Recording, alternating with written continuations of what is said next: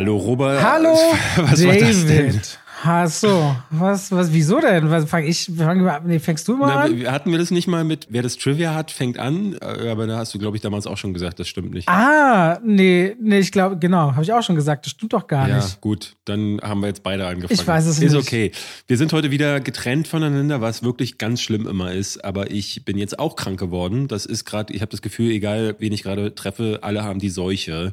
Deswegen, damit ich dich nicht direkt nach Corona wieder anstecke, bei mir ist es nur eine Erkältung, ähm, haben wir das jetzt heute mal äh, per Remote gemacht. Aber trotzdem wird es schön. Ja, auch weil ich dich endlich mal wieder mit deinen Katzenohren sehe. Ich wünschte, die Leute könnten das auch mal erleben. Sie blinken hoffentlich wieder, wenn du redest. Hoffe ich auch. Heute reden wir über den besten deutschen Film des Jahres. Äh, Sonne im Beton ist, äh, ich habe ihn selber nicht gesehen, aber ich, du wirst uns nachher bestimmt davon erzählen, dass Manta Manta 2 die Sonne und Beton vom Thron des besten Films des Jahres äh, verstoßen haben könnte. und ich dachte mir mal, das, es ist sowieso so komisch, dass Manta Manta überhaupt nochmal zurückgekommen ist, weil dieser Kult, dieser Trend, Manta Witze zu erzählen, überhaupt einen Manta zu fahren, das ist in den 90ern das letzte Mal passiert. Das war eigentlich Ende der 80er so. Und ich dachte, für alle die, die gar nicht wissen, was Manta Manta überhaupt sein soll, hier mal ein kurzer Abriss. Ähm, Manta ist eine Marke von Opel gewesen. Und ich lese mal hier einfach vor vom Wikipedia-Eintrag, weil ich äh, weil ich schon den ersten Absatz sehr lustig fand.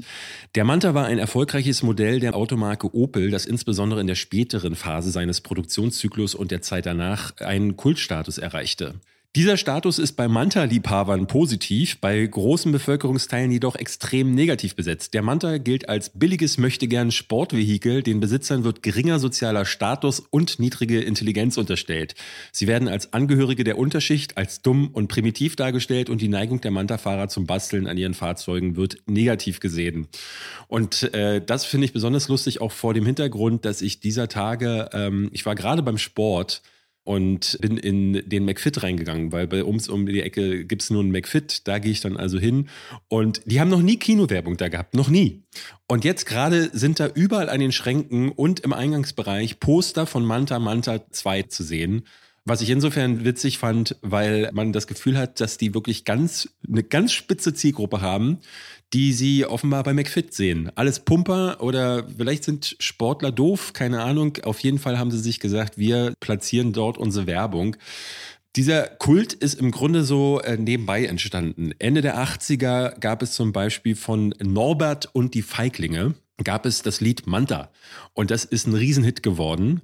Generell gab es zu dem Zeitpunkt schon ganz, ganz viele Manta-Witze, ja, so wie Blondinenwitze. Früher waren auch die Fritzchen-Witze, das werden jetzt jüngere äh, Zuhörer nicht mehr kennen, aber da hat man sich alle möglichen Witze mit einer imaginären Person Fritzchen erzählt und Manta-Witze waren auch ganz populär. Unter anderem sind die auch in den Manta-Filmen vorgekommen. Ich äh, lese dir mal einen vor.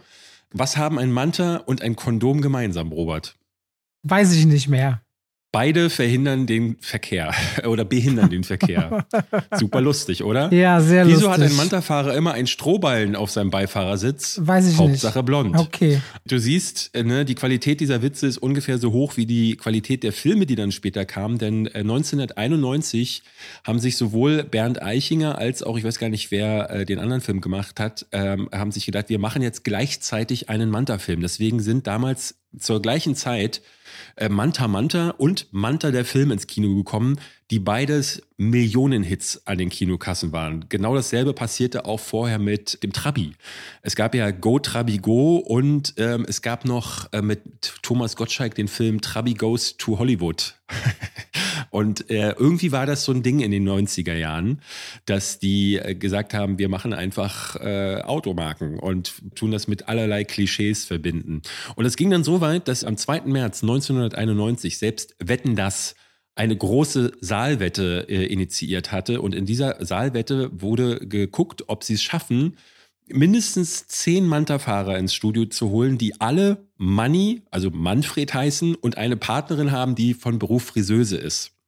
Und heute haben wir mal wieder einen Audio-Trivia, deswegen werde ich hier einfach mal einen kurzen Clip aus der Sendung einspielen.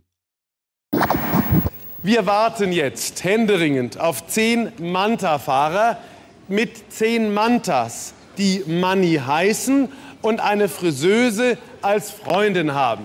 Gut, dann sage ich jetzt, top, die Wette gilt. Die haben es tatsächlich geschafft und äh, ihr müsst das Bild dazu sehen. Deswegen ähm, vielleicht äh, können wir den Link zu dem YouTube-Video unten verlinken. Die sehen alle aus mit Fokuhila und Schnörri und äh, das ist wirklich ein Bild für die Götter. Man möchte meinen, dass diese Witze und zumindest auch dieser Wikipedia-Eintrag gar nicht so weit an der Realität vorbei sind. Und das ist so einzigartig. Das ist einzigartig am deutschen Kino. Es gab dann später ja nochmal die New Kids-Filme, ne, wenn du dich entsinnst. Ja. Die haben ja auch nochmal dieses mit Fokuhila und mit allerlei Klischees. Und da sind die Mantas auch nochmal aufgegriffen worden. Aber jetzt eigentlich, der erste New Kids-Film war von 2010, eigentlich Niemand weiß mehr, was ein Manta ist, würde ich jetzt einfach mal in den Raum schmeißen. Deswegen wundert es mich ehrlich gesagt, dass der noch so groß ist. Aber ja, jetzt habt ihr mal gehört, der Manta äh, war viel ver verrissen. Ähm, ein, vor allen Dingen, es sollte ja ein Sportmodell sein und der hat die Leistung gar nicht gebracht. Das war ja das Witzige darin. Das war ein Sportmodell, der eigentlich gar nicht sportlich war. Äh, weshalb die ganzen Manta-Fahrer den ja immer getuned haben, was auch immer Teil dieses Klischees des Manta-Fahrers war. Kommt dann auch die Manta-Platte irgendwo daher? Weißt du das? Die Manta-Platte? Nee, weiß ich nicht. Der Manta-Rochen kommt daher. Weißt du, was die Manta. Nee, ja, der Manta-Rochen. Kennst du die Manta-Platte aus NRW? Das ist da immer so, glaube ich, mit Mayo, Ketchup, Fritten, nennt man nicht bei uns Curry-Schranke ist, bei denen Manta-Platte nee, oder so? Das habe ich ja noch nie gehört. Manta-Platte? Nee. Du hast noch nie Manta-Platte. Nein. Warte mal, ach nee, Moment, hier, ich lese es gerade. Hier steht nämlich auch, die Ausdrücke Manta-Schale für eine Portion Pommes Fritz und Manta-Platte für eine Currywurst mit Pommes Fritz, die ebenfalls aus dem Kontext der Manta-Witzwelle um 1990 stammen, haben in Deutschland bis in die 2010er Jahre einen Bekanntheitsgrad behalten. Ja, siehst du, wieder was gelernt. Siehst du? Manta-Schale und Manta-Platte. Die Manta-Platte. Läuft. So, liebe Leute, damit herzlich, willkommen zu, zu zwei, zwei wie Pech, Pech und, und Schwafel. Ach, ist es schön, Leute. Wir haben natürlich, bevor wir gleich, soll ich eigentlich damit Manta Manta anfangen? Hast du Lust oder damit wir einen schönen smoothen Übergang haben? Ja, große, Nach der Werbung natürlich. Große Lust, ja. haben wir heute gar nicht so viele Filme zur Abwechslung mitgebracht, aber ich schwöre euch, nächste Woche werden es so viele Filme, dass wir dieses Mal dachten, wir haben eigentlich schon seit drei Folgen eine Community-Folge überzählig. Wir haben wieder einige Fragen oder viele Fragen von euch bekommen, äh, online über meinen Instagram-Post dieses Mal und haben da wieder einiges, worüber wir gerne reden wollen. David, Manta Manta, zweiter Teil. Soll ich dir was dazu sagen? Das musst du, weil ich habe ihn, ja. ich würde fast leider sagen, aber ich habe ihn nicht gesehen. Ich wurde, glaube ich, in weiser Voraussicht von äh, Konstantin Film gar nicht eingeladen. Was ich ehrlich gesagt ein bisschen scheiße finde, muss ich sagen, ähm, weil ne, zu Caveman neulich habe ich noch äh, einen Streamer bekommen, den habe ich dann ja äh, verrissen und die haben ja meine Adresse. Also ist ja jetzt nicht so, dass äh, es äh, unbekannt ist, dass es mich gibt. Und äh, das finde ich dann immer so ein bisschen daneben, wenn ne, den Presseleuten äh, oder in dem Fall Influencern so die Zugänge zu den Filmen verwehrt werden, weil man irgendwie Angst vor einer Meinung hat. Anders kann ich es mir zumindest nicht erklären. Ist sicherlich ein Film, ne, der hätte jetzt bei mir nicht die besten Kritiken bekommen, aber ich finde das schon ganz schön daneben, wenn das so gehandhabt wird. Na, ich, ich schau mal gerade nach. Ich glaube, dass die Einladungen von Caveman und von ähm, Manta Manta zwei verschiedene PR-Agenturen sind. Ne? Und manchmal haben die PR-Agenturen Leute nicht auf dem Schirm. Das muss nicht das Studio sein. Es kann aber auch alles sein. Ich weiß jetzt nicht genau, wie die Hintergründe sind. Ähm, nur um das dazu gesagt zu haben. Ist trotzdem äh, ganz doll weird. Also ja, bei deiner Reichweite und allem, was dazugehört, solltest du so oder so äh, eingeladen werden. Ich habe ihn aber zumindest gesehen, David. Ja. Und was hast du mir zu erzählen? Ich, ich mache ja immer so kurze Reviews auf Instagram mhm. und Twitter und äh, äh, Letterboxd in letzter Zeit. Aha. Und den habe ich gerade noch meinen Kurztext geschrieben. Darf ich Ihnen einmal vorlesen, meinen Kurztext zu Amanta Manta 2? Lese ihn mir vor. Bitte? Ja, bitte. Also, da wird heute dann stehen, beziehungsweise wenn ihr die Folge hört, vor zwei Tagen schon. Vor über 30 Jahren kam Manta Manta in die Kinos und holte Till Schweiger von der Lindenstraße auf die Kinoleinwand und bescherte ihm dort eine erfolgreiche Karriere. Und auch ich bin mit diesem Film groß geworden und muss unweigerlich daran denken, was man machen könnte, wenn einem die Schuhe nicht richtig passen. Vielleicht dachte sich Herr Schweiger nun, was Tom Cruise mit Top Gun nach über drei Dekaden hinbekommt, das könne ja auch eine erfolgreiche Fortsetzung machen. Und so erwartet uns Manta Manta zweiter Teil ab diesem Donnerstag in den Kinos und bringt Berti, Klausi, Uschi und Co. zurück. Und was soll ich sagen? Es ist, wie es ist. 126 Minuten, die mindestens 35 Minuten, in Klammern für mich 126 Minuten, zu lang sind. Die Gags sind so übel, dass sie unterirdische Witze wie ein Gagfeuerwerk wirken lassen. Die Konflikte so schwach geschrieben und noch schwächer aufgelöst und vor allem das gesamte Musik- und Soundeffekt-Department betreibt hier Arbeitsverweigerung. Neben der Kamera, die Till Schweiger immer gern dauerüberlichtet lässt und dann gerne durch die Sepia-Farbpalette zieht. Schauspielerisch ein Trauerspiel mit Tim Oliver Schulz mit Abstrichen Tina Ruland als Lichtblicke, dass der Film sich mit Influencern sowie weiteren Promis bis in die geschnittenen Szenen hinein, die uns während des Abspanns präsentiert werden, voll beladen ist, zeigt, auf welchem Weg das Marketing versucht, das Publikum ins Kino zu locken. Spoiler, die Qualität des Films ist es nicht. Das ist für dich eher schon ein Totalverriss, ne? Was hast du, was gibst ja. du auf YouTube? Zwei Punkte. Zwei noch. Zwei oh, zwei. zwei noch. Ich habe sage auch in der Kritik so ein für Tim Oliver Schulz und ein, weil da vielleicht meine Skala anfängt. ja, ja, okay, alles klar. Es ist wirklich, wirklich, es ist ganz viele Witze sind zum Fremdschämen. Ey, neben dass Klausi wieder in Schuhe pinkelt, damit sie passen, hast du nur mal, nur mal die Humorbreite abzudecken. Da wird gefurzt, bis Land mitkommt, da wird dann Schleifpapier gereicht, um sich den Arsch abzuwischen. Da wird aus Herrn Arslan mit türkischem Hintergrund Arschladen gemacht. Dem wird dann noch hinterhergerufen. Ich zeuge Ihnen auch ganz viele Enkel, alles nur Jungs. Und zum Thema Frauen fallen so Sätze wie, aber kochen kann sie gut, na, das ist ja das Wichtigste. Ja. Ja. Da sind wir dann bei Manta Manta zweiter Teil. Zwischendurch gibt's noch so ein bisschen queer, Transgender-Thematik, die auch so ganz unglücklich platziert wirkt.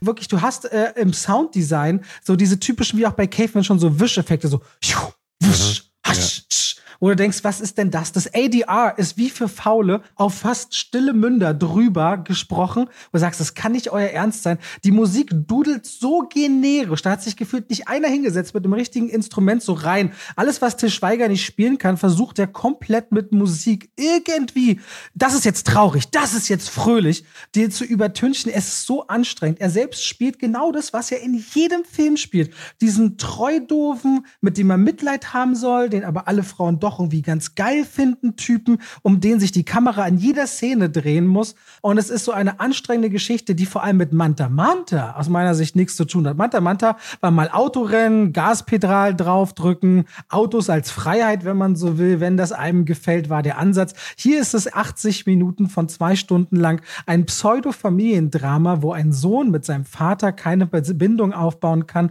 Und das wird irgendwann mittendrin einfach über Bord geworfen. Dann liegen sie sich im Arm und du denkst dir so, was wurde mir denn jetzt hier eine halbe Stunde erzählt?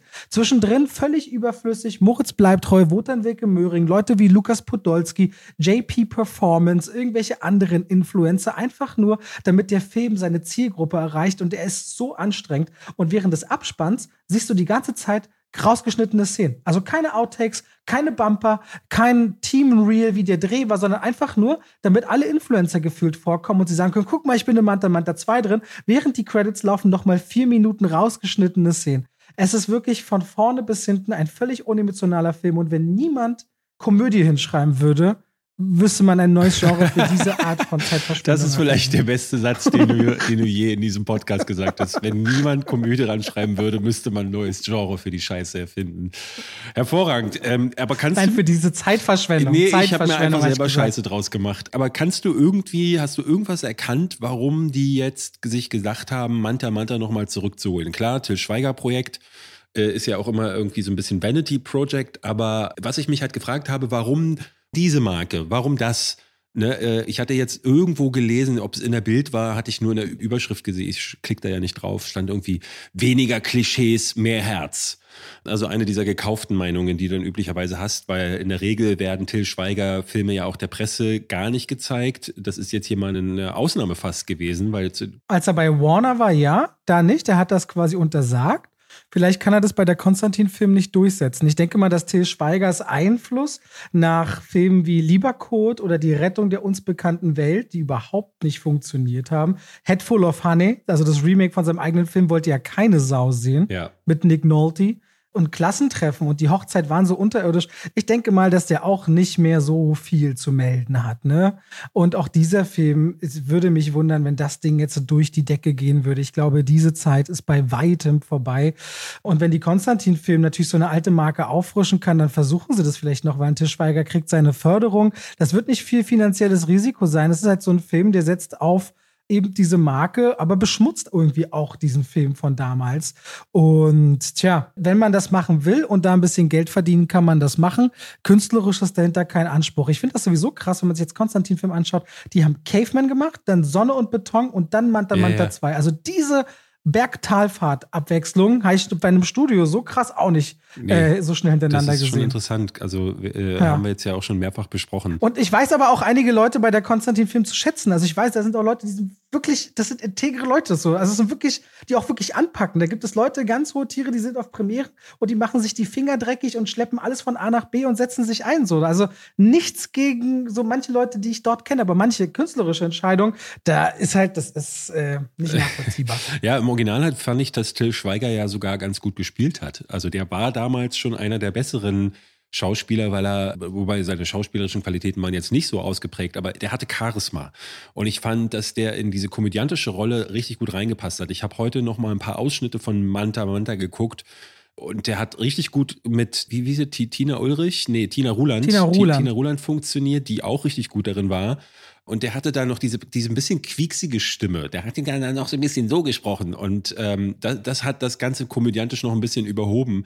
Dadurch hat der halbwegs funktioniert. Der hat in diese Zeit irgendwie noch halbwegs gut reingepasst. Ja, ich denke mal, wenn du auch in der Lindenstraße angefangen hast, der war damals halt frisch. Ne? Das war eine andere Energie. Der ja. war dann auch nicht so satt von der Branche und den Rollen und dann, glaube ich, einfach auch hungrig ne, dann noch aufs Publikum, ja. auf Filme, auf Einfluss, was auch immer. 30 Jahre später hat er das alles durch und da muss man halt immer aufpassen. Wirkt halt einfach mit diesen immer gleichen Filmfarben und Filmplakaten, als wäre man irgendwann sehr satt und verlässt sich immer nur auf die gleiche Formel und da, das Publikum entwickelt sich aber weiter. Und wenn man nicht mehr aus seiner Komfortzone rausgeht, wird man sich nicht entwickeln. Und das ist jetzt nichts, was nur Schauspielerei betrifft, sondern generell die menschliche, die Entwicklung von Menschen. Ja. Oh, ähm, ja. Aber du, wenn wir gerade schon bei schlechten deutschen Filmen sind, dann lass uns doch bitte über die Ordinaries noch reden. Den hattest du mir ja. Ja, krass, ey, du hast mir das ja geschrieben und ich war auch so, ich hatte jetzt gerade mir, die PR-Agentur schrieb mir auch, die hat das ja für, glaube ich, zwei deutsche Filmpreise auch nominiert. Äh, ich hatte jetzt auch in der Cinema, weil ich die gerade lese, auch mal so überblättert und gucke so Ordinary Star. Okay, die Cinema hat nicht jetzt viel zu sagen, auch vier von fünf Sternen. Und ich war so scheiße, warum findet den David denn jetzt so blöde? Aber ich höre gerne zu. Ich fand den unerträglich. Der war wirklich nicht zu ertragen. Wir haben den zu zweit geguckt wieder und Kali war gleich raus. Also die hat nur ein paar Minuten gesehen und hat sofort abgebrochen. Ich fand dieses Ding, von dem du sagtest, dass es halt ein neuer Ansatz wäre, nämlich, äh, dass die Figuren in einer Welt leben, die halt so wie so eine Meta-Anspielung auf das Filmemachen ist. Äh, die Figuren sind aufgeteilt in Nebenfiguren, es gibt Outtakes, es gibt äh, Blooper und so reden die aber die gesamte Zeit miteinander. Ich hatte gedacht, ähm, als du mir davon erzählt hattest, dass das eben einfach nur die Ebene ist, aber dass darauf halt eine normale Geschichte erzählt wird.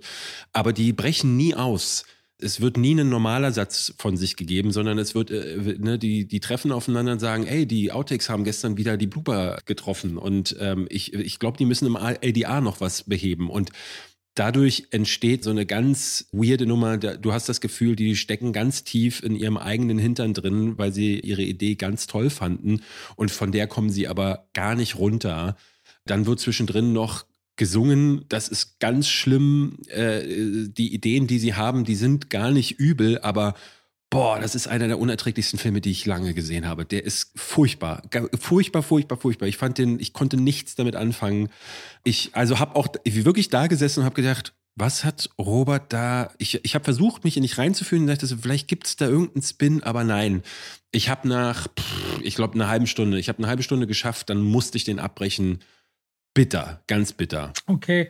Also ich mochte den, das ist aber über ein Jahr her, dass ich den gesehen habe. Du weißt ja damals im Zuge vom First Steps Awards in der Juryarbeit guckt man extrem viele Filme und da ist teilweise bei den Sachen, die du vorgesetzt bekommst, harter Tobak dabei und der Film ist mir von seiner Idee und seinem Ansatz direkt auch so ins Auge gesprungen, dass ich gleich noch mal Gina ranholte und zu ihr meinte, guck mal mit die ersten fünf Minuten. Sie meinte auch, ist ja richtig toll und richtig spannend und ich mochte diese Kreativität von der Film im Filmwelt Spannend. äh, einfach sehr, dass da gerade bei einem jungen Film, ich habe den natürlich gesehen unter den Gesichtspunkten und das macht vielleicht einen großen Unterschied. Ne? Gucke ich den jetzt als einen Film, der ins Kino kommt oder damals als einen Film, der, wo es darum geht zu schauen, hier macht jemand seine allerersten Schritte als Filmemacherin in dem Fall und sind denn da Ideen, Ansätze, da guckst du ja unter anderen Gesichtspunkten, ne? Ja, da kannst du, kannst du äh, Charaktere erzählen, kannst du Ideen konsequent umsetzen, erschaffst du eine für sich glaubbare eigene Welt. Damals war nicht glaubt, der Film ins Kino kommt und deswegen könnte ich mir auch vorstellen, wenn ich ihn heute unter dem Gesichtspunkt gucke, das ist ein normaler Kinofilm, den ich in der PV sehe,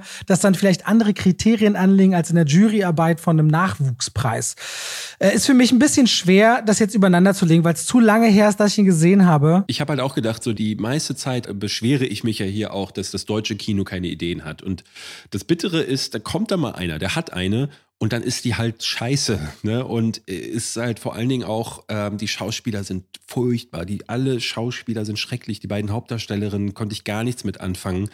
Ich weiß nicht, ob es das deutsche Spiel ist oder ob die halt insbesondere schlecht waren, aber hier war, hier hat nichts funktioniert. Der war leider gar nichts. Okay, aber beide Filme, falls ihr einen der beiden gar nichts Filme sehen wollt, das waren zumindest laut David und laut mir, den könnt ihr ab heute in den deutschen Kinos schauen. Beides ab dem 30. März im Kino zu sehen. Ein Film haben wir zusammen geguckt, David, der kommt dann nächste Woche raus. Ja. Nämlich Ja. äh, eine Geschichte rund um die Marke Air Jordan. Air Jordan, die Marke, die alle kennen, die Nike, das Konterfei von Michael Jordan in der Luft mit Ball in der Hand. Kann man sich heute immer noch Schuhe und alles von ihm holen. Aber zu einer Zeit, wir reden von Anfang der 80er Jahre, als Michael Jordan ganz frisch war, äh, in Richtung NBA ging und die Frage im Raum steht von all den großen Sportfirmen, wer wird jetzt wen sponsoren? Damals die Alpha-Tiere im Raum, Adidas und Converse und auch Nike mit dabei, geführt von Phil Knight. Und bei Nike arbeitet Sonny Vaccaro, der glaubt an Michael Jordan, weil der an Michael Jordan mehr sieht als nur das Basketballspiel, sondern eine größere Kraft. Und er will all sein Budget auf diesen Mann setzen, der eigentlich überhaupt keine Lust auf Nike hat. Und das ist die Geschichte im Film Air, der ab dem 6. April in den Kinos startet. Und der neue Film von Ben Affleck ist, der zur Abwechslung mal nach Argo, Gone Baby Gone, The Town kein Thriller oder Krimi macht, sondern das erste Mal hier so eine Art, ja, doch Drama. Bisschen Biopic-Drama in erster Linie. Und ja, das ist er. Was sagst du? Erinnert so ein bisschen an so eine Mischung aus Hustle, der letztes Jahr mit Adam Sandler ja kam und auch das Basketballthema angegriffen hat. Und Moneyball, weil es hier nicht um, also eigentlich geht es gar nicht um Basketball. Es wird für einen Film, in dem Basketball das Hauptthema ist, äh, wirklich erstaunlich wenig bis. Nee, nicht Hustle. Hustle ist ein anderer Film. Du meinst Hidden, Hidden Gem oder Schwarze Diamant. Nee, ich meine Hustle. äh, nur zur Korrektur. Ich, um dich mal zu korrigieren. Ach, den mit dem spanischen Ja, ja, genau. Basketballer, stimmt ja. Ah, ich dachte, du meinst den Sportwettentyp. Stimmt, mit dem spanischen Basketball. Du hast vollkommen Ja, recht. nee. Entschuldige. Weil da ging es ja äh, um quasi um das Spielen selbst und hier geht es halt gar nicht ums Spielen. Basketball findet gar nicht statt und das hat mich schon mal überrascht, denn Moneyball zum Beispiel erzählt ja auch von hinter den Kulissen. Es geht darum, dass sich da ein ganzes Geschäft und ein ganzer Sport im Begriff ist zu wandeln. Aber trotzdem ist Basketball ein wichtiges Thema. Es geht auch um die Spieler, es geht um Spiele selbst. Man sieht die Spiele auch. Und er äh, spart das aus. Es gibt kein Basketball, selbst Michael Jordan wird nicht gezeigt. Ben Affleck hat in einem Interview erzählt, dass er Michael Jordan nicht zeigen wollte, weil er meinte, naja, wenn du dann so eine große Ikone hast und dann wird die gezeigt und dann ist es aber nicht Michael Jordan, das würde die Leute rausreißen aus dem Film. Also hat er ihm lieber im Anschnitt gezeigt.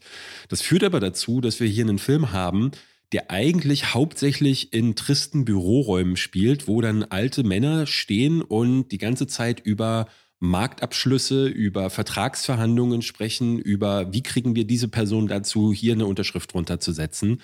So ein bisschen wie The Social Network, ähm, nur ohne die clevere Inszenierung von einem David Fincher und ähm, Ich hatte so die ganze Zeit das Gefühl, wo ich dachte, so kommt da jetzt noch was? Kommt da jetzt noch dieser emotionale Kniff? Weil ja auch diese, ne, sie wollen das so Ganze so ein bisschen als eine Underdog-Geschichte verkaufen. Aber das ist es ja ehrlich gesagt gar nicht. Ehrlich gesagt, das ist eine Geschichte, die, ähm, das ist der große Kommerz, ne, Kapitalismus äh, vom Allerfeinsten.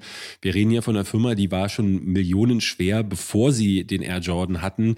Danach ist sie halt milliardenschwer gewesen. Ne? Und das ist halt eine Underdog-Story, die keine echte ist und dadurch wird hier so ein bisschen Drama erzwungen, das eigentlich gar nicht existiert. Ich fand den aber trotzdem gut genug, weil ähm, Ben Affleck und Matt Damon auf der Leinwand vor allen Dingen auch zusammen wiederzusehen, das hat mir gefallen. Ich fand Ben Afflecks Regiearbeit diesmal deutlich schwächer.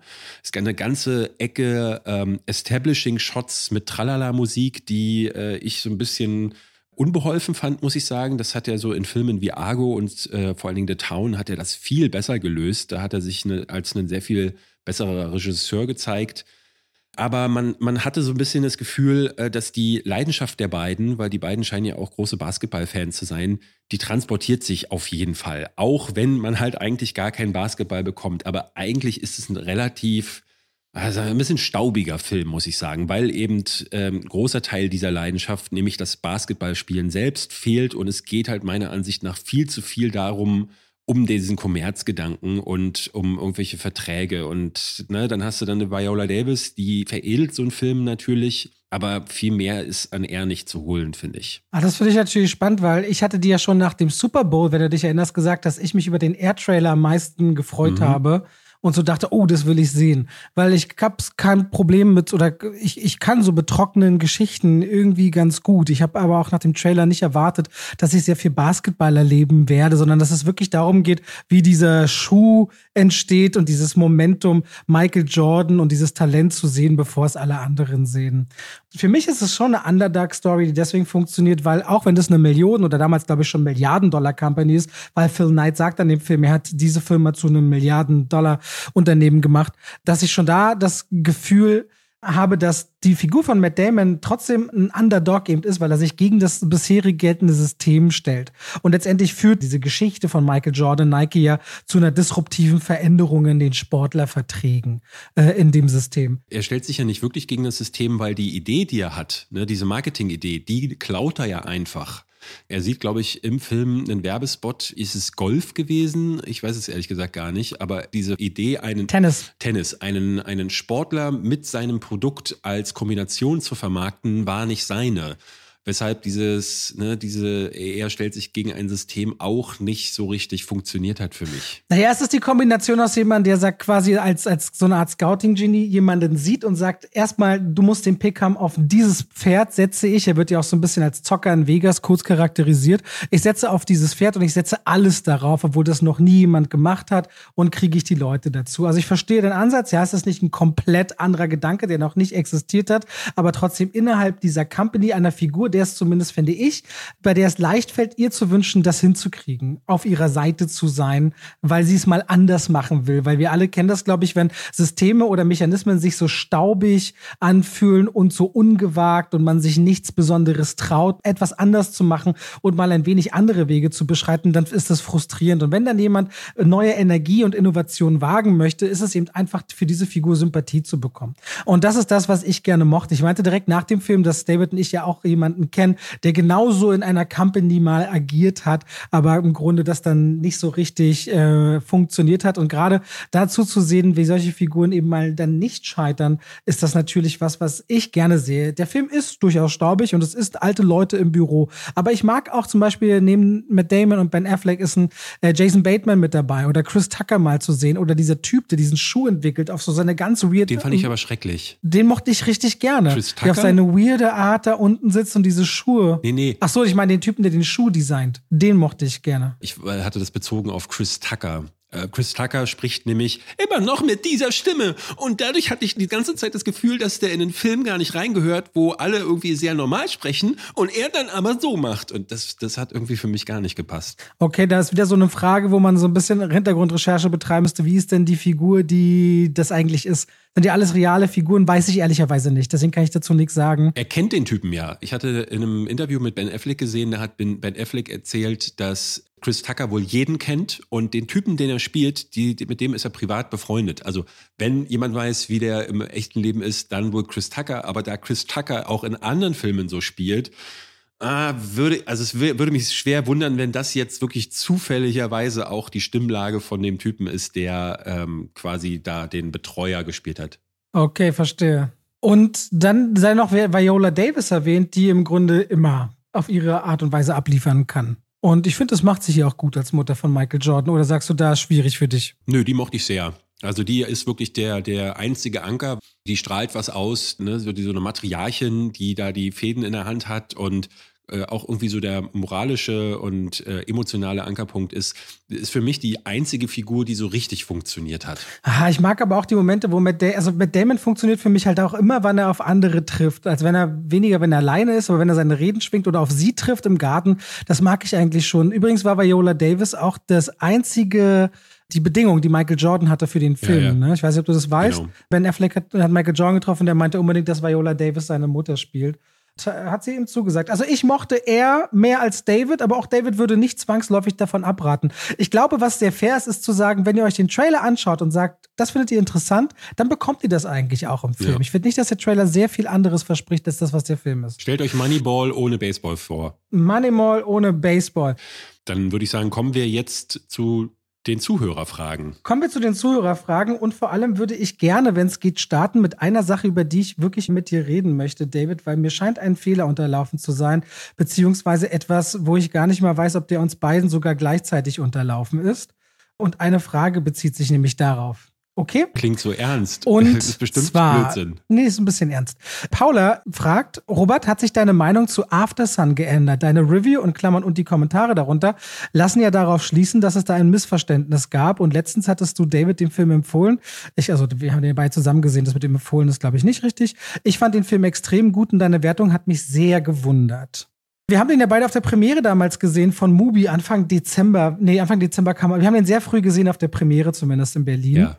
Und Paul Mescal ist ja auch für den Oscar nominiert worden. Und jetzt in den Kommentaren, äh, wir beide, glaube ich, sind rausgegangen. Also ich zumindest habe den Film dann als einen Film über eine Vater-Tochter-Geschichte gesehen und ein letzter Urlaub, äh, bevor sich die Eltern trennen werden, scheiden werden. Ne? Es war, glaube ich, so, dass das Mädchen im Erwachsenenalter sich erinnert daran, wie, die, genau, wie diese Reise vor 20 mit dem, Jahren. Genau, mit dem Vater gewesen wäre. Und deswegen kamen auch so viele Situationen zustande, die ja, die so ein bisschen komisch wirkten, die so auch bruchstückhaft wirkten. Wir hatten ja uns zum Beispiel, glaube ich, äh, da kurz danach gefragt, äh, warum geht der Vater, der Vater ging ja abends weg, sagte, ich ja. gehe kurz raus und dann läuft der plötzlich ins Meer und am nächsten Morgen liegt er völlig zerfleddert im Bett, wie nach einer durchzechten Nacht. Und das sind so Punkte, die dann nicht so ganz klar wurden aus dem Film. Und ähm, ich habe hinterher mich auch erst belesen müssen, ähm, weil ich das aus dem Film nicht verstanden habe, äh, dass. Und, und du weißt inzwischen, was die Figur ist? Oder weil ich habe. Äh, nee. Ich habe nämlich viele Kommentare bekommen, die so ein bisschen, ich würde nicht sagen enttäuscht sind und ich habe auch jetzt dazu was geschrieben. Die sagen nämlich und auch, weil ich habe mit Gina, die hat den Film dann separat gesehen, gar nicht viel über den Film geredet. Ich weiß nur, dass sie ihn sehr mochte und ihr war das eigentlich ganz klar. Der Vater hat Depressionen und der bringt sich um. Hä? Genau. Und Woraus wird das denn also klar? das, also auf jeden Fall viele Kommentare in diese Richtung. Und ich habe drunter geschrieben, ey Leute, sorry, dann habe ich diesen Film in Anführungszeichen vielleicht falsch gesehen. Ich werde ihn noch mal schauen. Aber es scheint irgendwie nicht wenigen Leuten klar zu sein. Ich habe dann auch gesagt, äh, klar, zum Thema Depression sage ich in The Sun was oder Mental Health in meiner Review zu The Whale. Ich habe gesagt, entschuldigt bitte, ich habe diesen Film anders gesehen und das ist natürlich ein ganz großes Thema. Wenn ich das in der Review jetzt gar nicht aufgreife, ich muss ihn mir noch mal anschauen und deswegen wollte ich diese Frage gerne reinnehmen, weil After Sun scheint einen ganz anderen Drall zu haben und das ist mir schon lange nicht mehr vorgekommen und ich da anscheinend entweder völlig vorbeigesehen habe aber der Vater ist wohl depressiv und er bringt sich auch um. Was? Das ist, und, und sie erinnert sich quasi an den letzten Urlaub, bevor er sich umbringen wird. Aber woraus wird denn das klar? Ich, deswegen will ich ihn auch noch mal gucken habe ich auch drunter geschrieben, aber ich dachte, ich nehme das mal mit rein, weil das war so, also es ist uns ja, also mir noch nie, kann mich gar nicht erinnern, weil mir sowas vorgekommen ist, dass ich so vorbei an Motive von einem Film vielleicht geschaut habe. Äh, dementsprechend wollte ich das gerne mal aufbringen und wusste auch nicht mehr so richtig, weil wir haben da auch nie wieder drüber geredet. Das als erste Zuschauerfrage. Okay, also da muss ich in dem Fall wirklich vielleicht mal auch als Feedback sagen, es ist schon bezeichnend, wenn wir zu zweit äh, den Film schauen und beide nicht diese scheinbaren Hinweise gesehen haben. Ich habe jetzt gerade mal gegoogelt, After Sun. Es gibt Erklärungsartikel und in denen steht dann, there is a chance that. Also wirklich klar wird es offenbar nicht. Ich habe es überhaupt nicht bemerkt. Ich habe, äh, wie gesagt, ich hatte das Gefühl, dass er so ein bisschen was Traumwandlerisches hat, beziehungsweise hier und da mal in Situationen gerät, wo eben Reales mit Erinnerungen vermischt werden, aber dass das wirklich mit Suizid zu tun haben könnte, das ist mir komplett entgangen. Und das ist dann immer so die Frage, ist es der Zuschauer, der jetzt das Problem ist, oder ist es der Film? Ne? Und es gibt ja nicht wenige Filme, die auch einen großen Interpretationsspielraum haben. Die Filme von David Lynch sind ja ein Paradebeispiel dafür. Ne? Und dann kannst du auch meiner Ansicht nach bei Filmen, die eben sehr interpretationsfreudig sind oder auch einladend sind, finde ich, gibt es keine, da gibt es nicht die eine Filmkritik und da gibt es nicht die eine Deutung, sondern jeder macht dann seins draus. Und ich finde dann auch, man kann niemandem vorwerfen, wenn er dann keine Suizidwarnung oder eine Triggerwarnung vorwirft. Dann habe ich doch aufgehorcht, weil Gina meinte das auch zu mir, die Kritik von mir, die ist ein, ist ein kleiner Film, der hat vielleicht so 15.000 Klicks oder so. Und trotzdem haben Kommentare in die Richtung teilweise 160 Likes. Also das ist jetzt nicht irgendwie, dass drei Leute das anscheinend meinten oder auch so gesehen haben. Wollte ich auf jeden Fall gerne aufnehmen an der Stelle. Das Thema war mir ein Bedürfnis. Ich hoffe, das war in Ordnung für dich.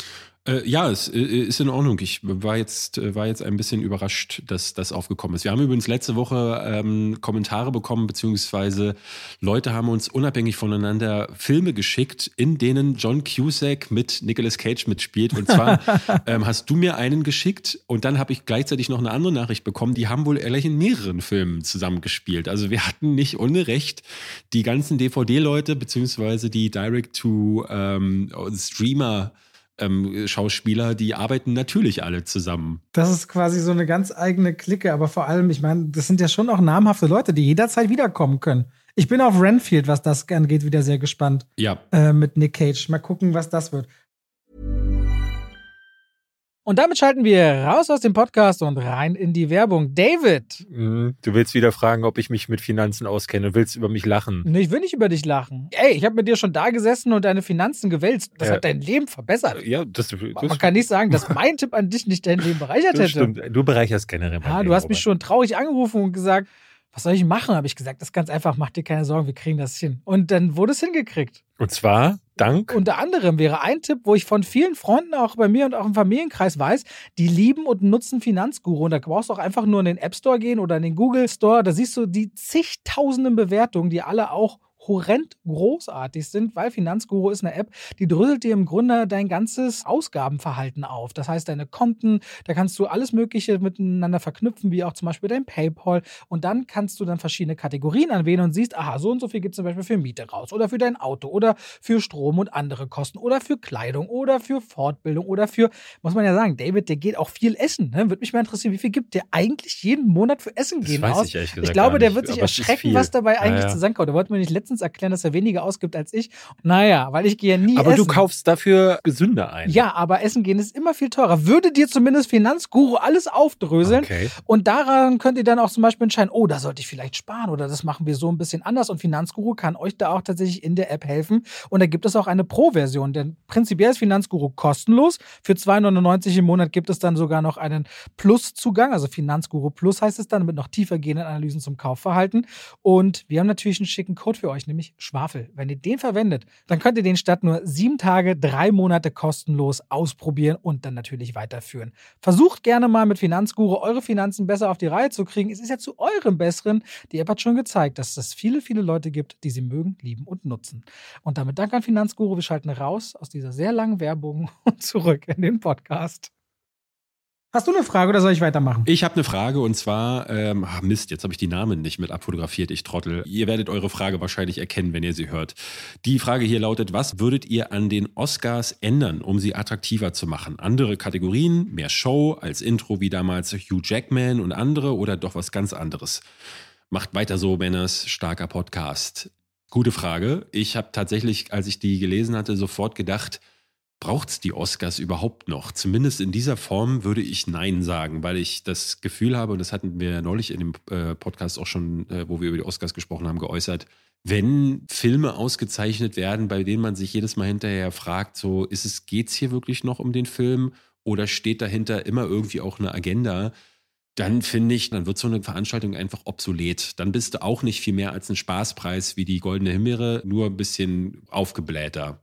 Und das ist eine Sache, die sich definitiv ändern müsste. Ja, also es ist das. Ich finde auch so der Blick, ich finde es ja ganz gut, wenn auch international mehr draufgeschaut wird. Ich finde diese ganze Zusammensetzung, wie Oscars dann, also wie dieser Preis verliehen wird. Ich habe das Gefühl, irgendwie schaffen es doch Cannes und Sundance und Toronto viel besser interessante Filme nach vorne ja. zu fördern. Und das finde ich viel interessanter, wo man auf Festivals ist und da ploppen dann so Filme hoch, ne? Genau. Die dann vielleicht manchmal auch im Laufe von so einer Award-Saison, weil nicht das Budget im Rücken ist oder die Marke Marketingkampagne, was auch immer, wieder irgendwo fallen gelassen werden. Also das finde ich viel, fände ich viel spannender, wenn das mehr Fokus bekäme, wo die Leute auch aktiv hingehen können und Filme mit als erstes, also wo sie Teil von Kino werden können und Kinokultur werden können. Nee. Die Oscars selbst ja? Na, vor allen Dingen gelten die Oscars ja mittlerweile eher so als das ja grande Finale der Preissaison. Ne? Wir haben das hier, wir sprechen das ja über das Jahr immer wieder. Das siehst du an so Filmen wie, äh, sei es jetzt Joker oder ähm, äh, vor allen Dingen auch Parasite war ein gutes Beispiel. Der ist damals äh, in Cannes gezeigt worden. Cannes findet immer so im Mai, äh, glaube manchmal auch Juni statt. Das heißt also relativ früh. Es ist das erste Festival des Jahres neben der Berlinale.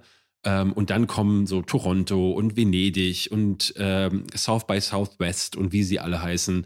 Und über diesen Festivalzirkus hinweg äh, werden dann, kristallisieren sich die Filme heraus, die die Publikumslieblinge sind, die die wirkliche Awardchancen haben. Und deswegen gibt es ja dann diese ganzen Seiten, die dann schon sehr gut berechnen können, was könnte wohl den Oscar bekommen. Und dadurch hat man mittlerweile das Gefühl, schon vorher längst zu wissen, was da dann ausgezeichnet wird. Das die, wirkt manchmal auch so, als würden sich die Oscar-Jury-Leute dann einfach auf solchen Seiten durchlesen, was ist der Favorit? Ah, Viola Davis, gut, schreibe ich hier auf meinem Wahlzettel drauf. Und äh, irgendwie hat das komplett den Flair verloren. Die Veranstaltung selbst ist, ist ganz schäbig geworden. Ich finde dieses Theater mit, nach 30 Sekunden werden die Leute von der Bühne musiziert. Ähm, niemand darf aussprechen. Ne, früher hatte das noch so, es hieß immer so, dieses, diese Politik, die da oben auf der Bühne noch angesprochen wird, die nervt. Aber dann hat es dann wenigstens noch ein bisschen Substanz. Klar braucht es auch die emotionalen Reden, wo sich jemand bei Mutti bedankt. Aber ich finde auch, dass ähm, sowas wie damals als äh, Fahrenheit gewonnen hat, oder ich, ich weiß gar nicht, welche Doku das war, als dann ähm, Shame on you, Mr. President. War das das? Meinst du das? Ja. Nee, das ist Michael Moore. Ja, als Michael ist, Moore oben Fahrenheit. auf der Bühne stand. Und oh, das ist Bowling for Columbine? Nee, es ist Fahrenheit. Ich glaube, es war, Fahrenheit. Und äh, das ist ja damals sehr kontrovers besprochen worden. Und ich finde, das sind aber die Momente, die ein bisschen nachgeheilt haben. Was bleibt denn heute von den Oscars noch hängen? Nicht wirklich was. Letztes Jahr der Schlag auf die Fresse war noch eine der wenigen Dinge. Ja, oder, oder Roberto Benini, der über die Stühle klettert, so, weißt du, so, so ganz andere Freude mal. Oder eben so der Hugh Jackman-Auftritt, von dem du geredet hast, äh, sowas zum Beispiel, ganz selten mal Performances, aber ja, also ich sehe es ja jedes Jahr, mache jetzt seit elf oder zwölf Jahren die Zusammenfassung und es bleibt wirklich wenig hängen, wenn ich zurückschaue. Trotzdem gibt es irgendwie so ein gewisses Interesse. Also mein Video war in Trends dieses Jahr auf Platz drei. Also irgendwie hat es dann doch ein Interesse, dass man zumindest mal zusammengefasst weiß, wer hat denn jetzt gewonnen, was ist denn so abgelaufen. Aber es ist auch viel zu lang und richtig gute Filme entdeckt man, glaube ich, fern abseits. Aber die gesamte Informationsstruktur hat sich auch geändert. Ich meine, Podcasts wie wir existieren, weil die Leute sich vielleicht auf diesem Wege gerne informieren. Was ist denn spannend? Was ist ein entdeckenswert? Welche Filme machen was mit mir? Und nicht bloß die Handvoll Filme, die da bei den Oscars äh, dann irgendwo eine Rolle spielen. Und die ganze Medienlandschaft ist so viel vielfältiger, dass es dieses eine eine Event nicht mehr braucht, um über das ganze Jahr hinweg tolle Serien und Filme zu entdecken. Naja, vor allen Dingen ja. gibt es ja oft so kleine Filme oder auch so Horrorfilme, ähm, die ne, oder Science-Fiction-Dinger. Ne, ähm, es gibt Sachen, die zum Beispiel auf dem Fantasy-Filmfest laufen, die würden nicht mal in die Nähe der Oscars kommen. Und dafür gibt es eigentlich keine Preise ist auch okay, ne, weil diese Filme sind nicht immer auch preisverdächtig oder würden jetzt nicht neben dem neuen Spielberg-Film bestehen. Aber äh, genau dafür braucht es dann halt Leute wie uns, die das halt so ein bisschen rausfriemeln, ne? die jetzt sowas wie The Sadness auch mal finden, sowas wie Talk to Me. Oder den Film, den ich letzte Woche gesehen habe, über den ich aber noch nicht sprechen darf. Aber alle, die den Podcast letzte Woche gehört haben, wissen jetzt wahrscheinlich, wovon ich rede und ich freue mich schon darüber reden zu dürfen. Oh, Ich bin gespannt. Auf jeden Fall denke ich, die Oscars sind quasi für so Casual-Kinogänger, die so den ein oder anderen Blockbuster im Jahr mitnehmen. Weißt du, Fast and Furious und den Super Mario Brothers Film und Dune 2 meinetwegen noch und dann wieder ein paar Superheldenfilme. Irgendwie dann doch zu sehr ein Deep Dive in Filme, die sie gar nicht gesehen haben. Und für Cineasten sind sie dann viel zu oberflächlich. Ja. Ich glaube, das ist das Problem. Das ist nichts Halbes und nichts Ganzes. Gut, ich habe hier was und zwar David. When Life Gives You a Lemon fragt, was ist eurer Meinung nach der jüngste Film, der in Zukunft einen Klassikerstatus besitzen wird? Everything Everywhere All at Once, würde ich fast sagen. Du, der wird ein Klassiker? Swiss Army Man ist auch kein Klassiker geworden. Oder sowas wie The Green Book. Weiß ich auch nicht, ob das ein Klassiker wird. Also, ich sage, Aber was ist ein Klassiker? Was, es gibt, ne, das ist ja die Frage, was ist Klassiker? na, so ein Film, wo wir werde, äh, wenn wir 2040 den Podcast machen, sagen, weißt du, da, oh, das weiß ich noch. Und die kann ich auch wieder, Tobi! die kann ich jedes Jahr gucken. Und das war, das war, sowas habe ich auf der Leinwand, da habe ich nie vergessen. Also mir fallen zwei Filme sofort ein, die ich sagen würde. Aha. Ne, ich hätte La La Land und Dune. Ne, das sind für mich zwei Filme, wo ich sage, das ist, Dune hat eine ganz eigene Visualität oder und, und Bildgewalt und altes Filme erzählen mit neuer Kraft und du merkst diese Liebe von einem Regisseur und auch dieses Sounddesign, was anders entsteht. Da wird, da zieht's mich richtig rein. So, ich glaube, Dune hat eine Chance und La La Land ist für mich mein die, meine größte Romanze und Romantik und Liebe sind so große Gefühle und auch so untrennbar von der vom Film und Filmgeschichte, dass es für mich so äh, jetzt mal unabhängig von all den Preisen oder Nominierungen ist für mich äh, ein ganz ganz herzzerreißender Film. Für mich sind diese beiden Filme. Also es ist immer sehr schwer zu sagen, was wird mal zum Klassiker. Also La La Land habe ich zum Beispiel das Gefühl, dass jetzt schon niemand mehr darüber spricht. Ähm, ne, das ist ja auch immer so die Frage in der vergangenen Geschichte. Filme wie Blade Runner zum Beispiel sind damals überhaupt nicht beachtet worden. Ähm, Fight Club war damals ein Flop, ist erst später auf DVD. Manta Manta. Manta Manta zum Beispiel, ja, genau. Ähm, die Tage erst, ich habe einen Keanu Reeves Ranking gemacht und da habe ich geredet über 47 Ronin. Kennst du den noch? Ja, den größten, was 100 Millionen Dollar oder so hat der verloren. Ja, ja, der war, war ein Riesenflop für Universal und ähm, hat aber auf den Streamern ist der zum Hit geworden. Also irgendwie auf Netflix und wo er überall lief, hat er wohl so viel Geld eingespielt, dass Netflix sich jetzt dazu entschieden hat, den äh, fortzusetzen. Jetzt natürlich nach den Umstrukturierungen bei Netflix, ich weiß nicht mehr genau, ob das noch kommen wird, aber äh, das finde ich spannend. Ne? Früher war das ja auch so, dass es das geben konnte, dass auf DVD Filme dann nachträglich zum Kult wurden. Aber du, ich kann dir das immer nicht so ganz sagen, weil Filme ähm, natürlich auch eine zeitgeschichtliche Relevanz haben müssen, um Klassiker zu sein, vielleicht auch später erst werden, ne, weil du weißt ja nicht, was für Themen noch kommen werden. Vielleicht werden Themen irgendwie irrelevant, an die wir heute gar nicht denken. Vielleicht der Barbie-Film. Der Barbie-Film zum Beispiel, ja, genau. äh, Robert, ich habe eine Frage, ähm, und zwar, Ja. wie steht ihr eigentlich zu Schläferz-Filmen? Also die gesamte Schläferz-Geschichte auf Tele 5 mit Kalkofe. Damit meint er die schlechtesten Filme aller Zeiten. aller Zeiten. Ich nehme an, Ja. dass äh, die Frage bedeutet, ähm, wie wir zu diesen Filmen stehen und wie wir zu äh, Schläferz, die, die, dieser TV-Sendung überhaupt stehen. Also, ich persönlich muss sagen, ich habe nie eine ganze Folge gesehen, sondern immer nur so ein paar Minuten reingeschaut. Aber grundsätzlich finde ich Oliver Kalkofe, den mag ich gerne. Sein Partner, da weiß ich, der sagt mir gar nicht so viel, muss ich leider gestehen.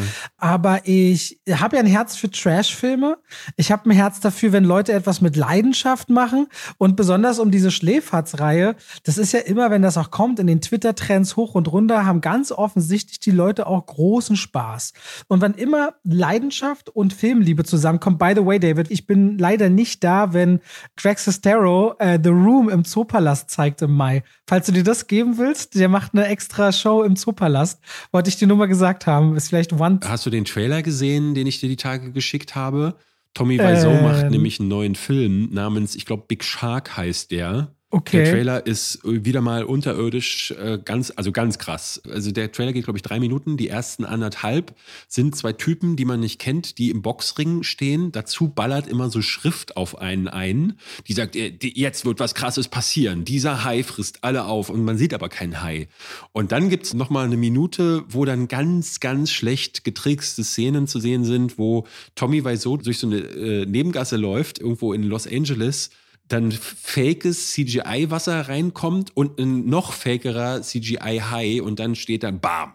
Big Shark, der neue Film vom, vom visionären Macher Tommy Wiseau und ich bin mir nicht sicher, ähm, ob das dann denselben äh, Effekt haben wird, weil The Room war ja ein Film, ne, Tommy Wiseau wollte einen guten Film machen. Er wollte so seinen eigenen Ding machen. Und deswegen hat er ja diese, diese Qualitäten, nämlich keine. Und Big Shark wirkt jetzt so, als wollten sie unbedingt Trash machen. Sowas wie Sharknado ist ja genau darauf gepolt. Und ich, ich finde immer dann, wenn Trash gerne Trash sein möchte, ist es dann halt leider scheiße. Ich habe manchmal ein Herz, also für Filme wie Hentai Carmen zum Beispiel oder Lava, äh, Lava Lantula Lava oder Lantula. Tulava Tulantua oder The Greasy Strangler und wie sie so heißen. Ich kann das ab und zu, habe jetzt aber bestimmt ein Jahr lang nicht geschaut, weil einfach so viele Filme und ich mich auch wieder viel mehr Serien öffne. Ich habe einfach so viel zu gucken und danach ist auch Schluss. Hätte ich das nicht, wäre Schläfert sicherlich ein Format für mich. Aber ich finde es toll, dass es überhaupt eine Sendung gibt, die sich so sehr mit Filmen in einer Form auseinandersetzt, ein Publikum findet und dann sich auch dieses Publikum und die Macher anscheinend immer wieder freuen, danach zu Ja, ja. liefern jedes Jahr. Kurzum, ich habe keine Erfahrung mit Schläferts aktivem Schauen, aber ich kriege immer wieder mit in deren Umfeld, dass die Leute da richtig Lust drauf haben und das finde ich äh, ziemlich cool. Um die Frage auch mal zu beantworten, ich äh, habe auch nie eine Folge komplett gesehen, einfach weil ich kein Fernsehen habe und Tele 5 daher nicht schauen kann. Ähm, ich bin vielleicht der weltgrößte Oliver Kalkofe-Fan. Ich habe früher, als er noch auf Premiere seine Sendung, wie hießen die nochmal, Zapp oder so? Ich weiß es gar nicht. Auf jeden Fall. Auf äh, ProSieben hat er dann Kalkofes Kalkofes Mattscheibe Mattscheibe gehabt hieß später. es, glaube ich, auch auf Premiere. Ähm, das war für mich, ich glaube, jeden Sonntag mein absolutes Highlight. Da habe ich mich totgelacht. Ich habe den geliebt. Ich habe sogar die DVD-Box äh, hier irgendwo zu stehen. Ähm, und äh, Oliver Kalkofe sitzt ja manchmal im Kino mit uns. Ich habe schon mal einmal neben ihm gesessen ähm, und hatte Das wusste ich gar nicht. Warum sagst du denn denn nicht mal irgendwie was? na, weil ich mich nicht traue. Ich, hab, ich hatte schon mal Wirklich? überlegt, lass, nehme ich die Box mal mit und lass die von ihm unterschreiben, aber ich spreche es Leute nicht an. Ich bin da immer viel zu, ich mag Leuten nicht auf den Sack gehen. So, aber ich. Leute, geht mal für David Stelle auf den Sack und schreibt nein, Oliver, mach das okay. nicht. Ich möchte das nicht. nee, wirklich nicht. So, weil, äh, Okay, ich, gut. aber ich finde, das ist Deutschlands größter Komiker. Ich mag das, äh, der hat eine Wortgewandtheit und einen bissigen Witz, den hat sonst gar niemand in Deutschland. Und deswegen kann ich mir vorstellen, dass Schläferz äh, gut ist. Ich habe die Ausschnitte, die ich gesehen habe, wirkten dann aber sehr gestellt. Aber was ich toll finde, ist, ne, und das muss man immer sagen, auch wenn über schlechte Filme irgendwie auch ein bisschen hergezogen wird, ist es immer aber auch noch ein Feiern von Filmgeschichte. A, werden ganz obskure Sachen zum Teil rausgeholt. Ich gucke ja total gern Red Letter Media auch, ähm, falls du die kennst. Und die haben auch Best of the Worst ist ein Format, wo die wirklich Filme rauskramen, die hast du noch nie gehört. Irgendwie eine Ninja-Scheiße aus den 70ern. Ich liebe das, das zu gucken, weil das immer auch Filmhistorie ist und immer irgendwie, äh, die sitzen da immer auch mit einem Strahlen da. Und das sehe ich zum Beispiel immer, wenn ich zum Beispiel, letztes Jahr habe ich so ein Fantasy-Essay gemacht, aber auch was über The Northman, über so Wikinger-Filme. Und da habe ich mir so trashige Wikinger-Filme angeschaut und ich merke jedes Mal, dass ich da sitze und die gucke, zum Beispiel irgendein so Amazonenfilm, der so kacke war und so sexistisch, dass ich dann da sitze und währenddessen rede und laut lache. Und ähm, seit einem Jahr möchte ich ein Format machen. Ähm, Hand of Blood hat auf seinem Kanal äh, ein Video, da nimmt er sich immer von Steam drei Scheißspiele. Und ich habe mir gedacht, Ja. was ich ja liebe bei Amazon Prime, ist, dass die ja diese ganze Trash-Kacke bei Prime inkludiert haben. Ich will schon seit einem Jahr dieses Format machen, mir drei Trash-Filme anzugucken und mich dabei zu filmen, wie ich dann da halt darüber rede. Das will ich, das mache ich dieses Jahr auch auf jeden Fall nochmal, weil ähm, das macht so Spaß, so Sachen wie Karate Tiger 5 zu gucken und dann über die Synchronisation und die miesen Soundeffekte. Hast du jemals The Greasy Strangler gesehen? Nee, aber das wäre zum Beispiel ein Film, den könnte ich mir dafür anschauen. Mach das, mach das. ist so großartig. Ja. Es ist so großartig. Ja, also Deswegen meine Frage: Hast du schon mal ein bisschen Fett in deinen Kaffee gemacht? heute noch nicht. Das wird super, David. Greasy Strangler. Ey, vielleicht machen wir das zusammen. Ich, man weiß es nicht. Ja. Ich hatte äh, hier eine Frage äh, und zwar äh, Jona schaut laut fragt, was würdet ihr euch für die deutsche Filmjournalismuslandschaft bzw. YouTube-Filmjournalismuslandschaft äh, im Bereich wünschen? Ehrlich Für gesagt, mich ist das ganz klar als Erste. Also für mich ist es so, gerade im Videobereich deutlich mehr Frauen. Das haben wir schon ein paar Mal gesagt. Ich mag, ich finde, es sind nur Männer. ja, ja. Also es gibt ja hier und da Frauen, wie heißt denn die eine Dame? Ich glaube Horrorzeit oder so heißt das. Äh, die macht äh, so Horror-Reviews. Ähm, die ist ziemlich gut, ähm, aber es gibt ja sowieso relativ, es gibt ja wahnsinnig viele Film-Creator. Ja. Manche davon haben so 100 Abonnenten oder so. Ähm, äh, viele machen das auch zu zweit oder so und äh, da ist viel Leidenschaft da. Ich sehe das ganz häufig, wenn ich irgendwelche Filme suche oder auch nach Filmkritiken suche, da findest du dann manchmal auf der dritten, vierten Seite Leute, die haben dann so 60 Klicks, aber machen das äh, regelmäßig seit Jahren und mit einer Leidenschaft und Wo man dann so den Traum und die, Le- die Liebe und so sieht. ja, genau. Und ähm, Ja. was ich ja total toll finde, ist, ne, wenn Filmleidenschaft transportiert wird. Und ich mag dann auch, wenn, äh, was ich zum Beispiel total gerne gucke, sind so Leute, die auch mal sich so ein Mediabook auspacken, ne, haben sich irgendwie eine Special Edition geholt und packen die dann aus. Das ist natürlich nicht viel mehr als ein Unboxing, aber ich liebe Leute, die so viel Freude daran haben, dass sie Handschuhe anziehen, damit sie ihre Mediabox nicht beschmutzen.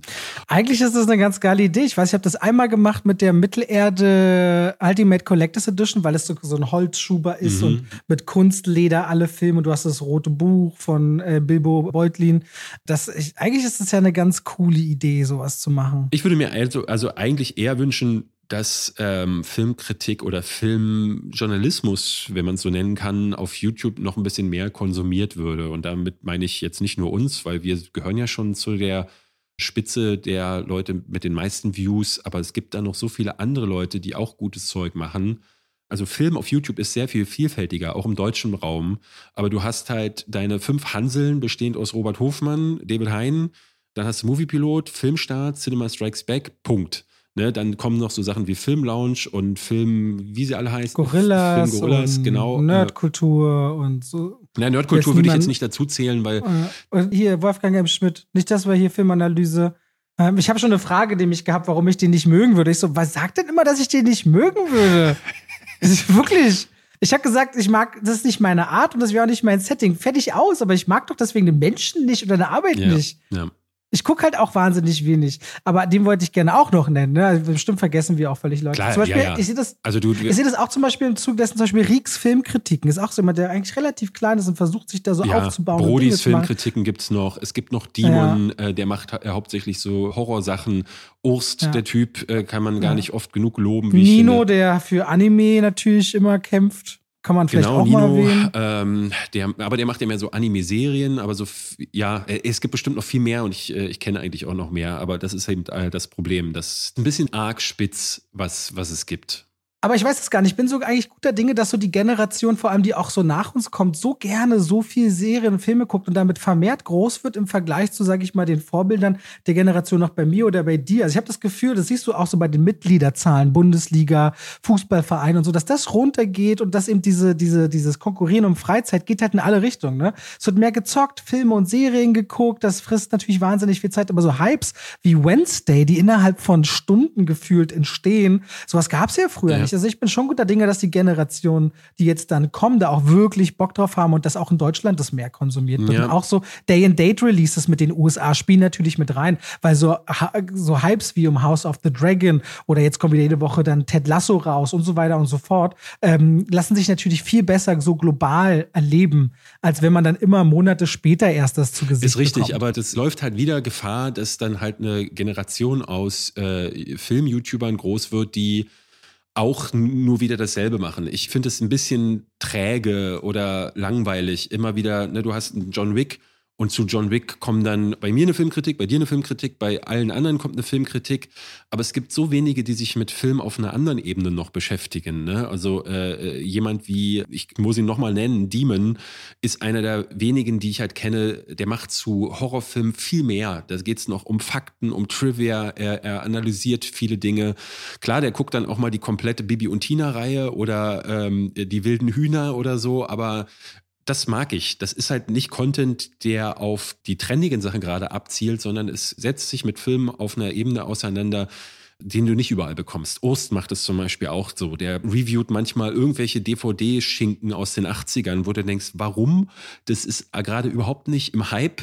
Ähm, und genau das braucht es. Und es braucht weniger Leute, die auch noch Filmkritiken machen. Davon haben wir nur ehrlich gesagt zu viele. Andererseits muss man aber auch, äh, finde ich, anerkennen, dass die Leute vielleicht ein Living out of it machen wollen.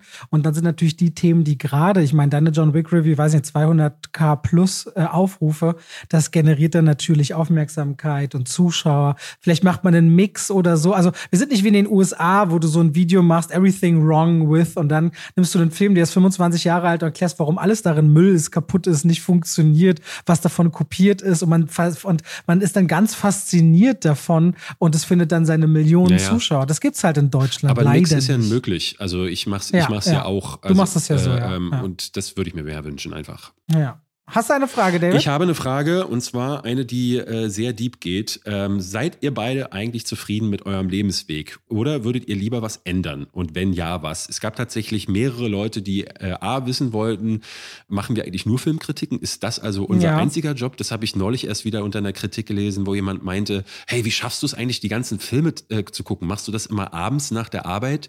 Und ich glaube, ganz, also nicht ganz viel, aber es gibt Leute, die immer noch nicht begriffen haben, dass wir manchmal morgens um 10 schon die ersten Filme gucken, weil es halt unser Job ist. Ich sehe das auch ganz, also zum Beispiel ganz pragmatisch jetzt nach dem Podcast hier gehe ich los und gucke dann Champions und dann würde dann noch sehen wir uns dann. Und dann ach wirklich ja? Ja, ja ich komme und dann und, und dann würde Spoiler Alarm auch gezeigt werden wenn man will. Und morgen früh um 10 geht's los mit ich gucke die drei Musketiere dann Empire of Light und bin auf der Premiere der vierten Staffel von LOL von Amazon bin ich dann da und dazwischen arbeitest du halt noch Sachen und äh, bist dann weg und hab dann zum Beispiel Freitag wird der Tetris-Film released, Ray Lane wird released auf Disney Plus, der ganz stark sein soll und es kommt Murder Mystery Ray Lane.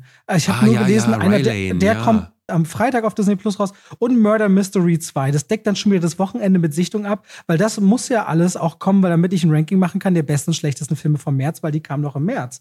Und dann geht es Montag weiter, Cocaine Bear wird gezeigt und Bo is Afraid gucke ich dann nicht, aber Dienstag gucke ich schon morgens nicht äh, die Geschichte vom Holzfäller, weil das ist nicht spannend, aber dann kommt The Pope's Exorcist, Infinity Pool und der Super Mario Brothers Film. Alles am ja. Dienstag hintereinander. Ich habe morgen, ich habe übrigens nächsten Dienstag eine Sprechrolle Oh, das hat geklappt. Ja, ja, okay, ja, ich wusste nicht, ob du drüber reden willst. Äh, ich weiß gar nicht, ob ich schon verraten darf. Deswegen sage ich lieber noch nicht mehr. Okay, aber okay. Es, ich habe eine Sprechrolle angeboten bekommen. Da kommen wir aber noch mal drauf zu sprechen. Aber das, also nur mal so, das sind die reinen Sichtungsdinge. Dann hast du die Fahrtwege dazu. Du bearbeitest natürlich deine Videoinhalte.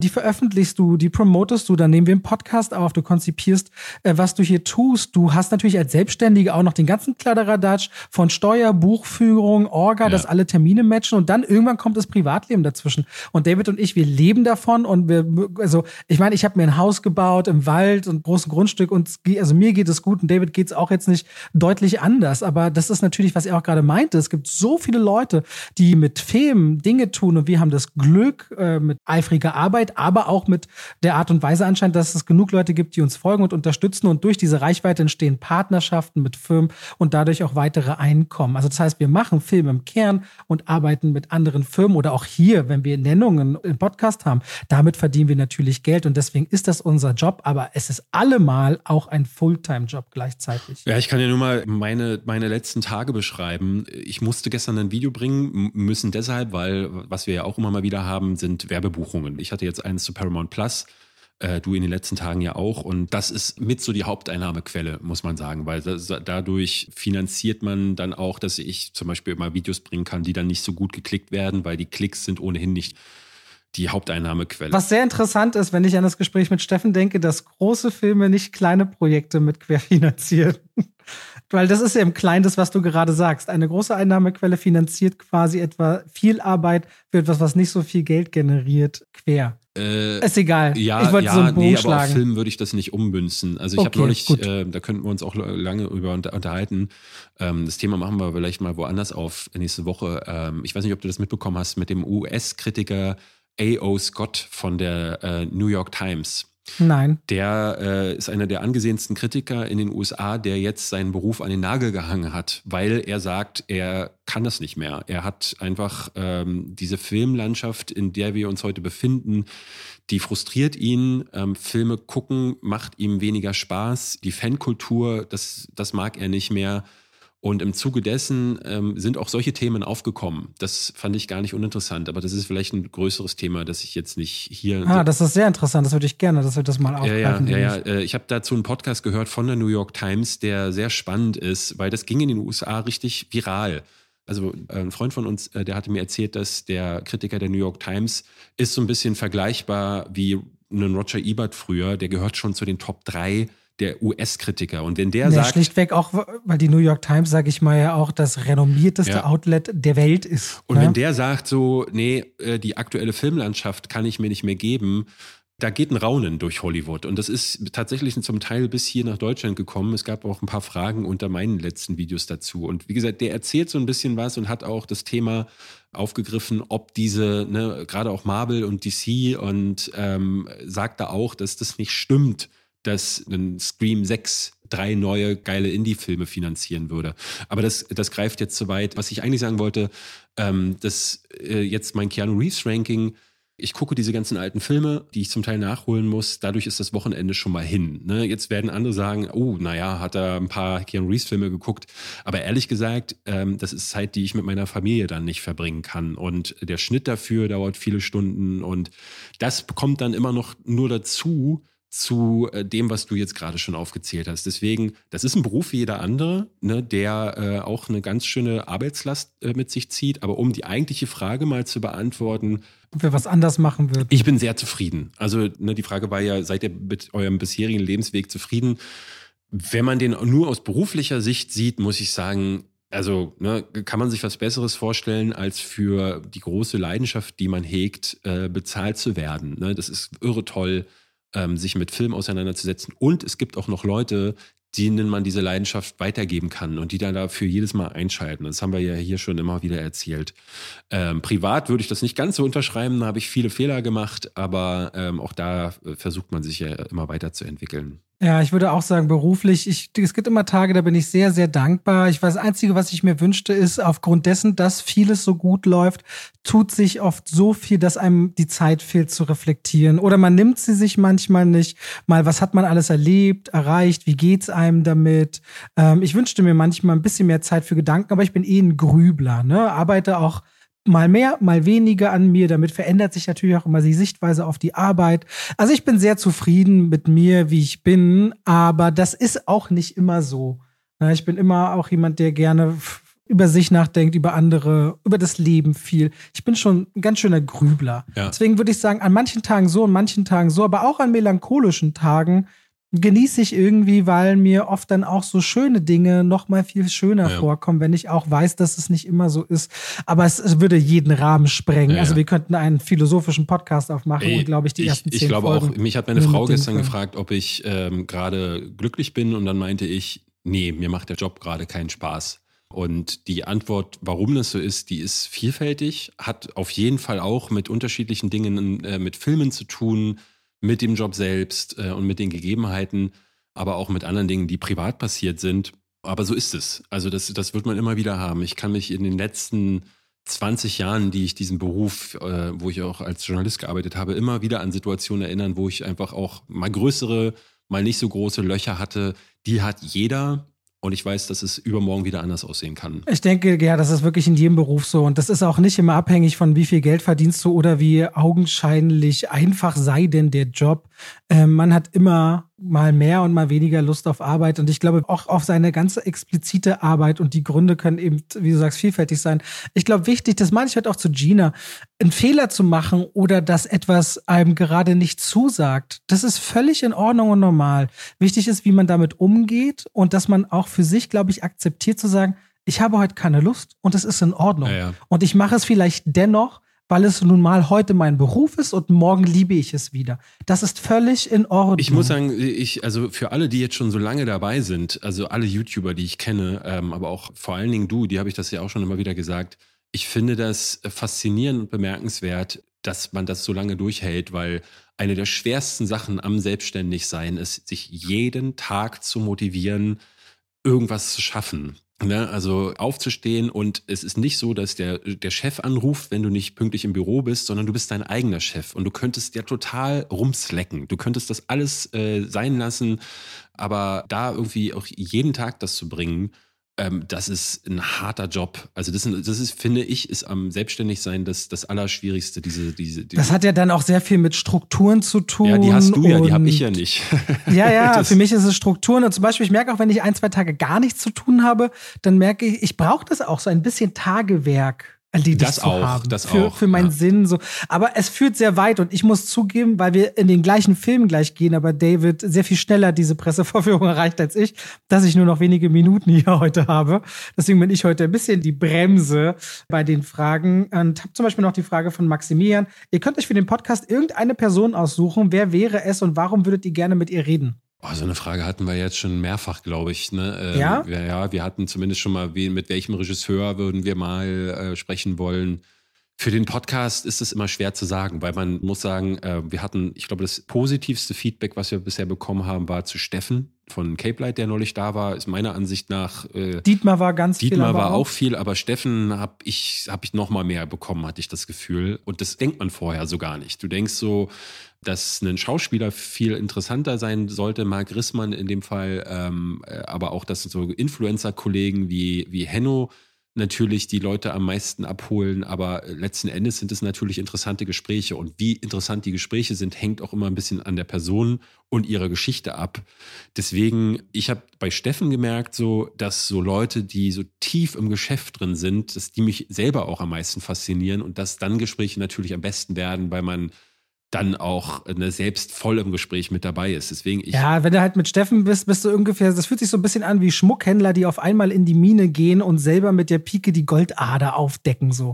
Ist so ganz komisch, aber du bist so richtig im Schleim so Ja. drin, ähm, noch so als die Filme am Entstehen sind und wo, ja, da kommt voll viel zusammen. Ich würde mal super gerne mit so Leuten wie Bob Iger, also dem Disney-Chef, oder mit Kevin Feige ähm, oder ähm, jetzt mit, also mit so Leuten, die in wirklich hohen Positionen sitzen, aber man müsste deren PR-Zentrum im Kopf ausschalten, sodass wir Ja. wirklich ehrliche Antworten kommen. Ne? Na, da müssen wir eine Flasche Whisky auf Ja, den Tisch stellen, ja. dann geht das. ähm, und dass dann so Geschichten äh, fallen. Ich erinnere mich noch, vor vielen, vielen Jahren war ich mal auf der, ich glaube, die Star Trek Celebration oder so hieß die, oder die TrekkyCon. Ich weiß nicht, ich glaube, ich musste nach Frankfurt fliegen oder so. Das war damals, als ich noch Journalist war, einer meiner ersten Jobs. Und ich weiß noch, da hat mich der, der Chef der Messe rumgeführt und hat dann bei dieser Führung ganz, ganz viele Sachen hinter den Geschichten erzählt. Wer Koks nimmt von den Star Trek-Darstellern, wer auf der Bühne schon betrunken zusammengebrochen ist. Und ich dachte damals schon so, oh, ich wünschte, ich hätte jetzt ein Mikrofon dabei. Das wäre so cool, wenn so jemand mal was vor der Kamera erzählen würde. Gerade auf solchen Conventions, wo so abgehalfterte Stars dann rumhängen. So, so ein Gespräch würde ich im Podcast gerne haben. Also, falls ihr jemand seid, der seinen Job verlieren möchte und hier im Podcast mal so die Truth spitten möchte, meldet euch. David, Robert. wenn es okay ist, war es das für diese Folge heute. Ja, ich habe noch so viele Fragen. Wir müssen unbedingt äh, bald wieder eine Community-Folge machen. So, wir können ja auf diese Fragen auch zurückgreifen und das weitermachen. Ja. Nur ich bin heute mit dem Timing leider etwas, es tut mir leid. Man verspricht immer viel. Nächste Woche, ihr habt es gehört, bringe ich zumindest viele Filme mit und dann gucken wir aus, was von all dem wir berichten wollen oder nicht. Aber nächste Woche haben wir einen Huckepack voll mit Filmen, die spannend sind. Vom Tetris-Macher über Mario Brothers und dem Exorzisten des Papstes ist eine Menge dabei. Ja, leider darf ich dann immer noch nicht über Evil Dead Rise sprechen. Aber das werden wir auch früher oder später tun. Insofern vielen Dank, dass ihr uns auch heute wieder treu wart und reingehört habt. Und wir hören uns nächste Woche wieder. Macht's gut, bis dahin. Bis dann. Tschüss. Tschüss.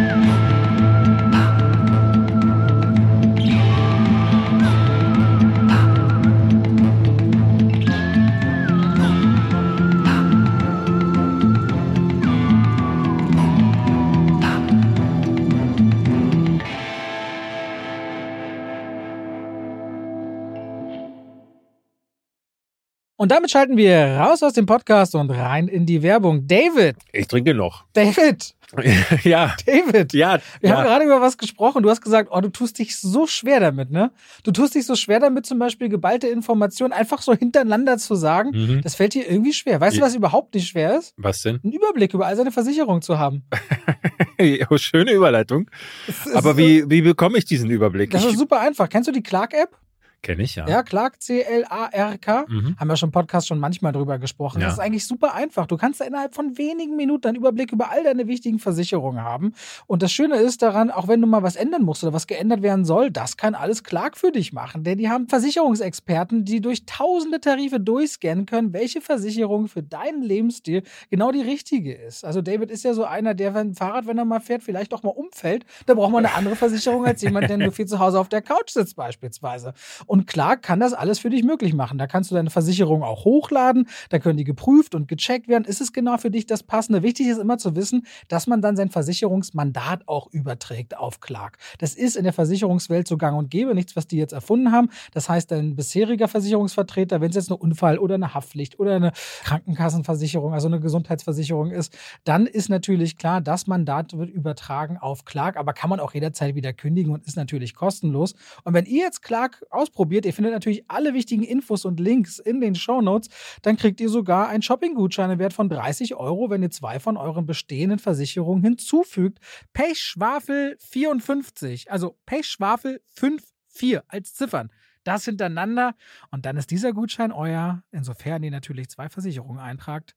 Und das könnt ihr natürlich dann verwenden oder diesen Gutschein für Apple, für Ikea, für Amazon, whatever ihr gerne wollt und braucht. Und Clark ist da ein ganz einfacher Begleiter, um bestens abgesichert zu sein. David, hast du Lust mal drüber zu schauen? Weil dein Lebensstil, der könnte ja bestimmte Versicherungen nach sich ziehen. Ich glaube, ich mache das mal, Robert. Danke für den Tipp. Bei welcher App? Bei Clark. Ganz einfach. Vielen Dank und damit schalten wir raus aus der Werbung zurück in den Podcast.